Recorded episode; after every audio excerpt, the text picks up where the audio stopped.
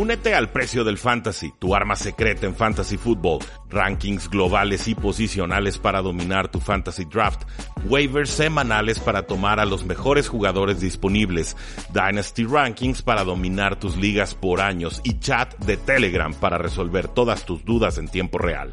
Visita stam.store diagonal precio NFL o da clic al link en este episodio para suscribirte.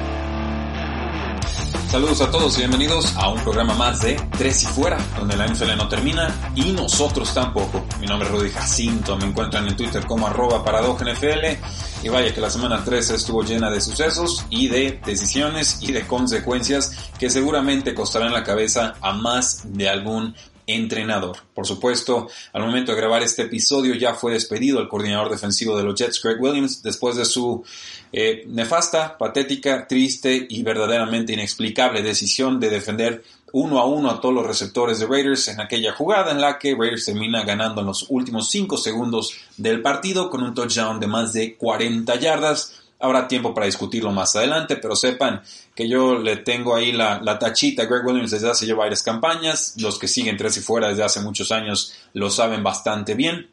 Yo su gestión la llevo reprobando desde hace tiempo. Es un coordinador defensivo que no me aporta nada, que se pelea con las estrellas, que toma decisiones muy erráticas, que se cree más grande que el equipo. Es, es, un personaje que totalmente sobra en la NFL y que se le recuerda incluso de aquella época del Bounty Gate con los Santos de Nueva Orleans, donde se supone le pagaban a jugadores para lesionar a los rivales. Entonces, desde entonces Tuca ya no regresado en la NFL, pero eh, a veces la NFL es muy, eh, ¿cómo podemos plantearlo? Muy laxa con los criterios que requiere para poder recontratar a algunos entrenadores y ciertamente creo que el tiempo de Greg Williams ya definitivamente ya se agotó. Sería una verdadera tragedia que otro equipo lo contratara porque todos vimos lo que decidió y todos vimos que no es alguien que, que deba estar ni que merezca estar en la NFL y mientras más pronto los aparezcan de nuestras vistas, mucho mejor será. Pero bueno, vamos hablando con nuestro compañero Oscar Huerta sobre todo lo que sucedió en la semana 13. Esta es la primera parte de nuestro resumen. El día de mañana tendrán, por supuesto, la segunda. Está a punto de concluir la actividad de la semana 13 y para ayudarnos con el análisis, como siempre, tenemos a Oscar Huerta de Tres y Fuera Cardinals. Oscar, y te voy a pedir que empecemos comentando este partido divisional e importante que hubo entre los Santos de Nueva Orleans y los Falcons que titulamos por aire, por tierra. Santos 21, Falcons 16. Por fin vimos a Tyson Hill en todo su esplendor aéreo y esplendor terrestre. Completó 27 de 37 pases para 232 yardas y dos anotaciones aéreas, pero también se escapó 14 veces para 83 yardas. Oscar, esta versión de Tyson Hill sí me gusta.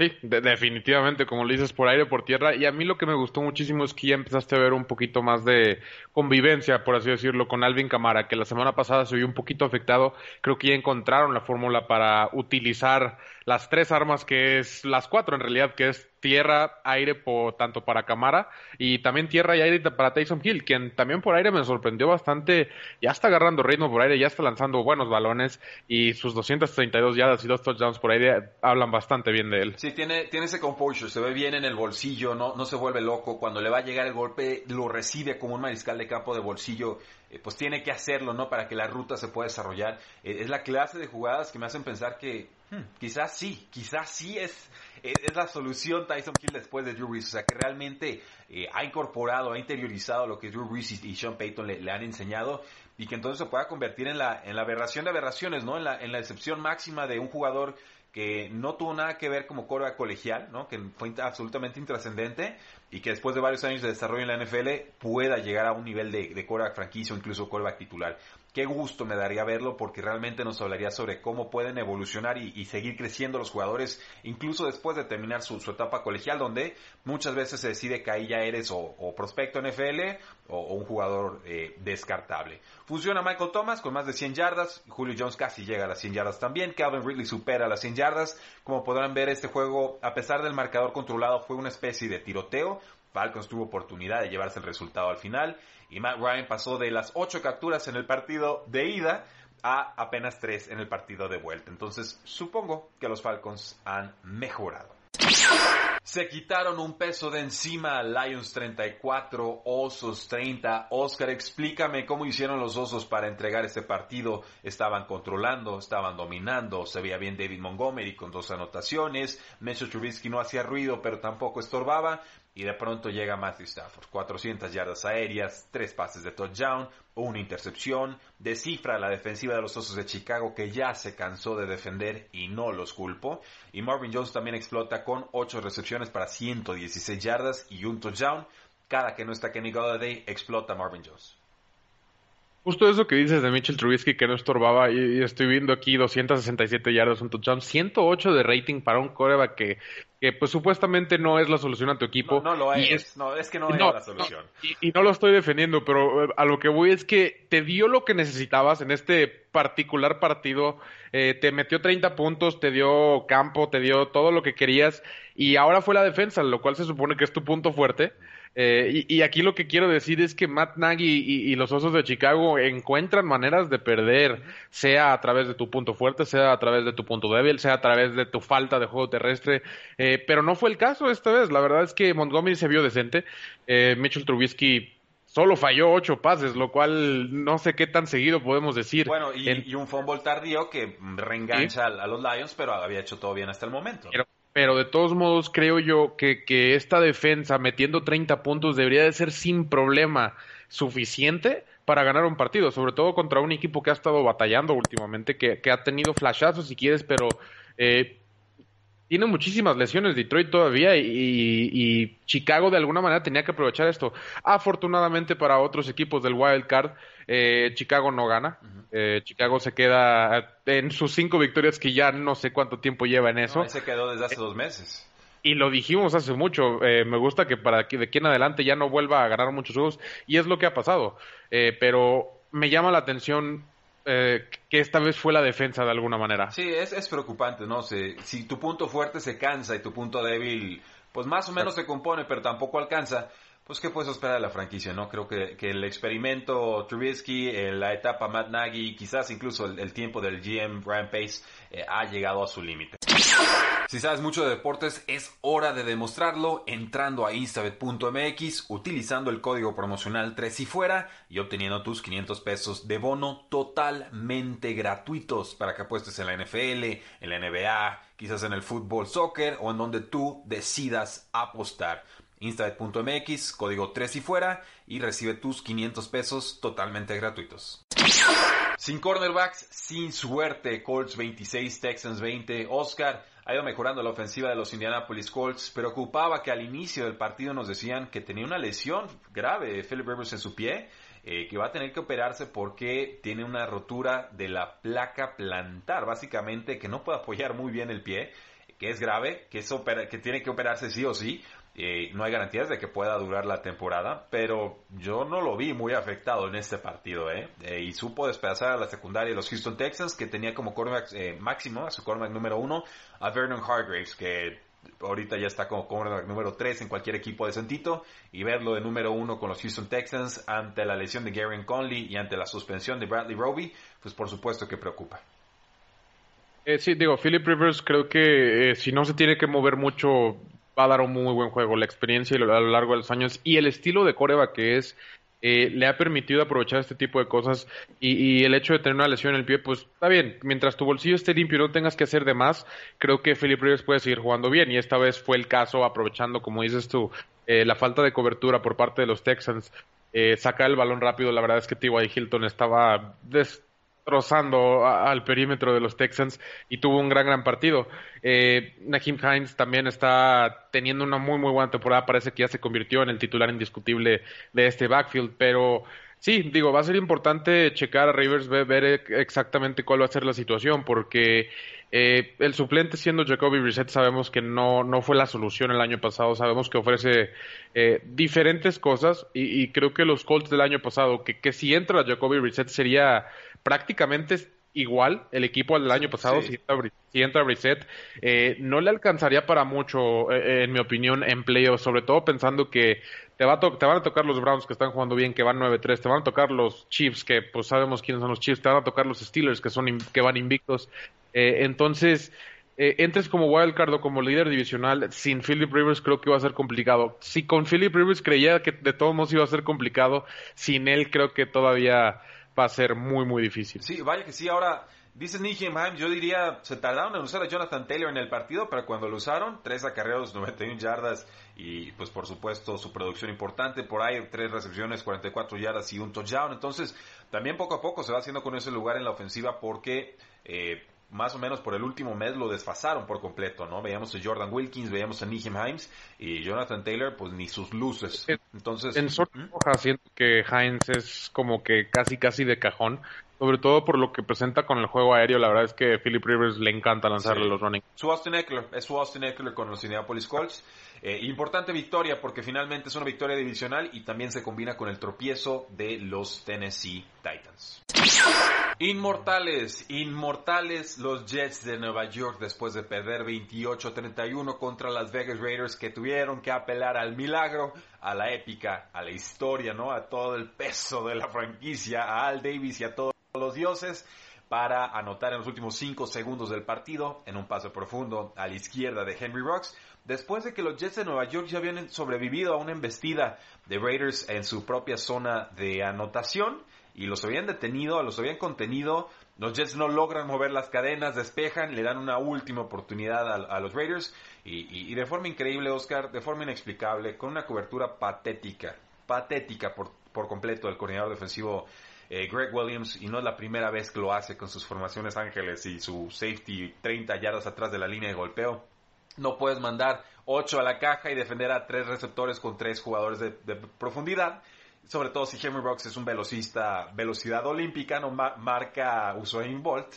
Y, si la única cosa que te puede lastimar en esa jugada, ya sin tiempo en el reloj prácticamente, es un touchdown. O sea, no estás defendiendo un gol de campo. Raiders estaba atrás de.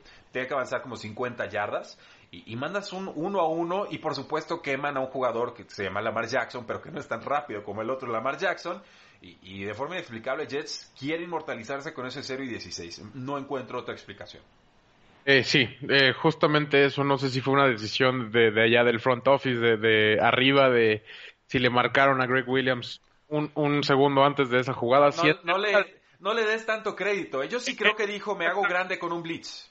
Eh, y, exactamente, o no sé si en realidad fue Greg Williams y su curiosa mentalidad de mandar ocho contra dos receptores que en realidad son muy rápidos en Nelson Aguilar y Henry Rocks, pero una cobertura cover zero donde no tenías ayuda arriba contra uno de los receptores más rápidos, si, es que, si no es que es el más rápido de toda la liga, Henry Rocks contra un cornerback que es de segundo año, me parece, que definitivamente no iba a ser suficiente.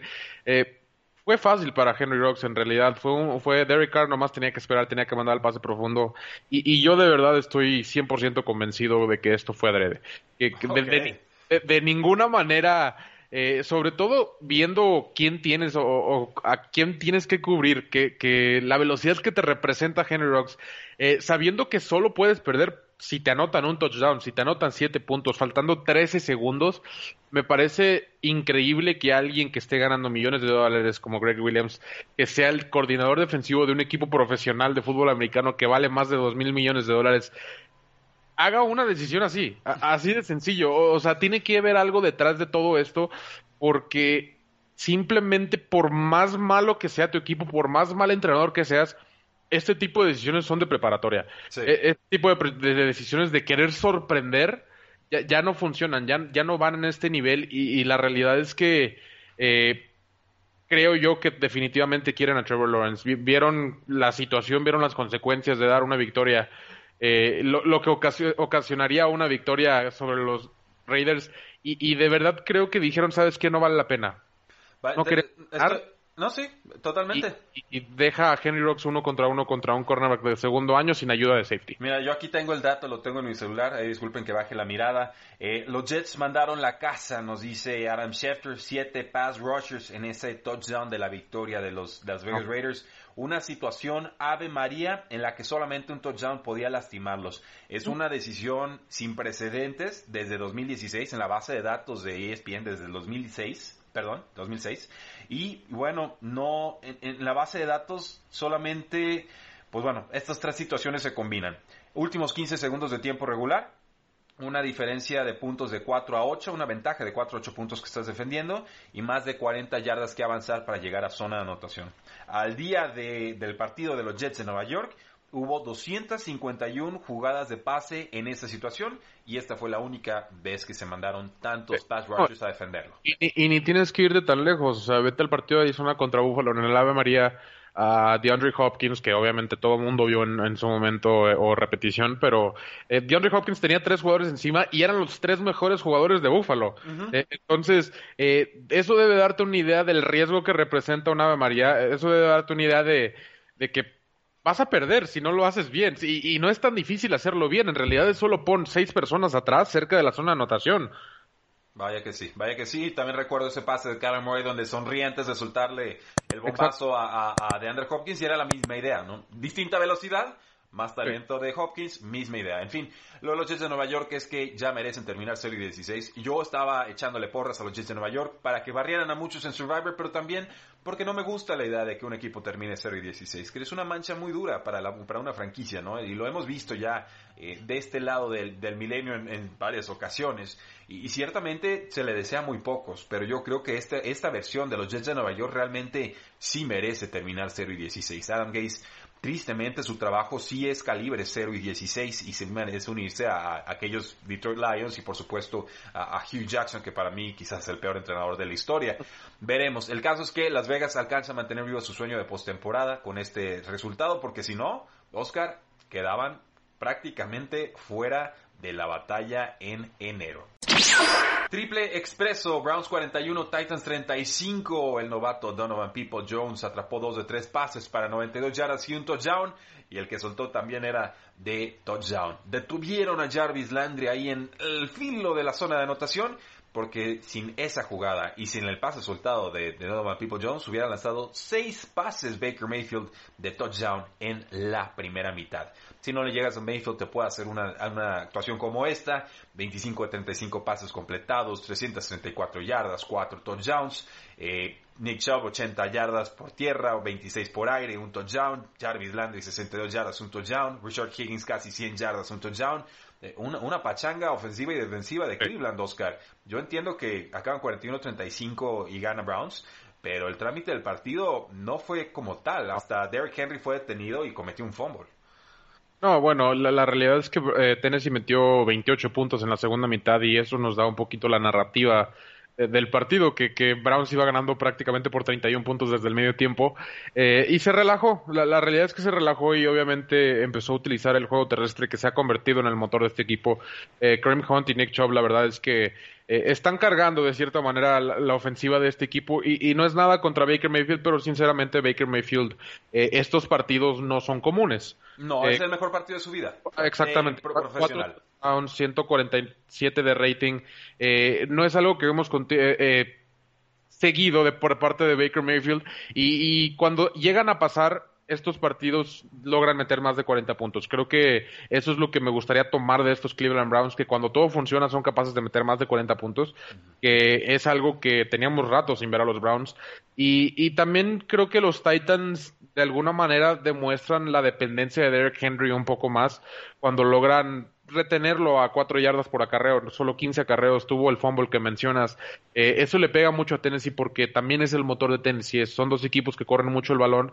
Eh, lo cual también se me hace curioso que hayan metido más de 70 puntos combinados, siendo dos equipos que corren muchísimo el balón. Pero habla también defensivamente que Tennessee le falta mucho.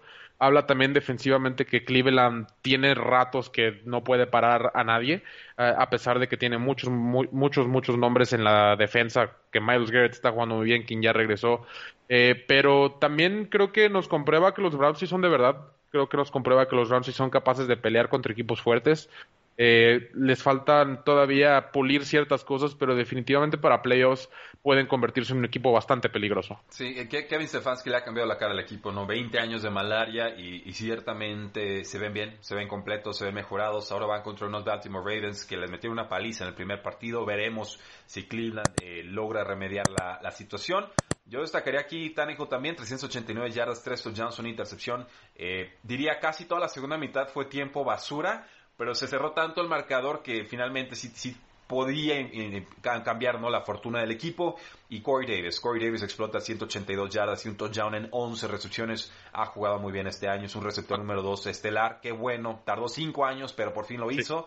Y se notó la ausencia del cornerback Denzel Ward. También preocupó la lesión de AJ Brown sin contacto, pero pudo regresar al partido. Hay que monitorear sus entrenamientos para ver si puede participar en la semana 14. Tua titular, Bengals 7, Dolphins 19. Oscar, no nos compliquemos con el título. Aquí la noticia del partido es que Fitzpatrick se fue a la banca, que regresó Tua Tango Bailoa de su lesión de pulgar en la mano derecha y que lo hizo bien tan pronto le permitió abrir el libreto de jugadas porque empezó trabadito el partido, porque Bengals iba arriba y porque Bengals pues, no pudo mantener el paso que iba proponiendo Dolphins, que iba proponiendo Tua y sobre todo que lograba con los pases a Mike Gesicki, que hubo incluso una muy espectacular a una mano eh, gronquiana es como yo describiría esa, esa recepción de, de. Aunque es cierto, los receptores abiertos, sobre todo de Devonta Parker, resintieron el cambio de, mariscal de campo. Eh, sí, digo, tú, tú estado jugando bastante bien. Creo que eh, te calmaron un poco los comentarios desde la semana pasada después de que lo sentaron. Eh, y de, buena manera, porque la verdad es que tú así es el futuro de este equipo. La verdad es que está viviendo cosas muy, muy buenas. toma muy buenas decisiones. Es un jugador inteligente. No es atléticamente eh, el mejor jugador de la NFL, ni, mucho menos, pero la realidad es que sí tiene muchísimas herramientas. El balón profundo de Tua eh, me encanta. Es muy a la Russell Wilson. Y, y, creo que complementado con esta defensa, los Miami Dolphins son un muy, muy buen equipo. Creo que eh, empezó, como dices tú, el partido un poquito trabado, pero cuando se asentó esa defensa ya no dejaron hacer prácticamente nada los Cincinnati Bengals. Y, el partido en realidad siempre estuvo bajo control, de, alguna manera. Nunca en realidad hubo preocupación, a pesar de que se fueron perdiendo 7-6 al medio tiempo. Eh, se veía que los Miami Dolphins de alguna manera estaban controlando el partido y solo estaban esperando que cayeran los puntos por parte de Tua, eh, sabiendo que no iban a permitir más puntos. Y, y, de hecho pasó eso, creo que anotaron los otros 13 puntos de la segunda mitad y, eh, no sintieron necesidad de ir más allá, que creo que es mérito de parte de cocheo y, entendimiento de lo que eres capaz por parte de Brian Flores.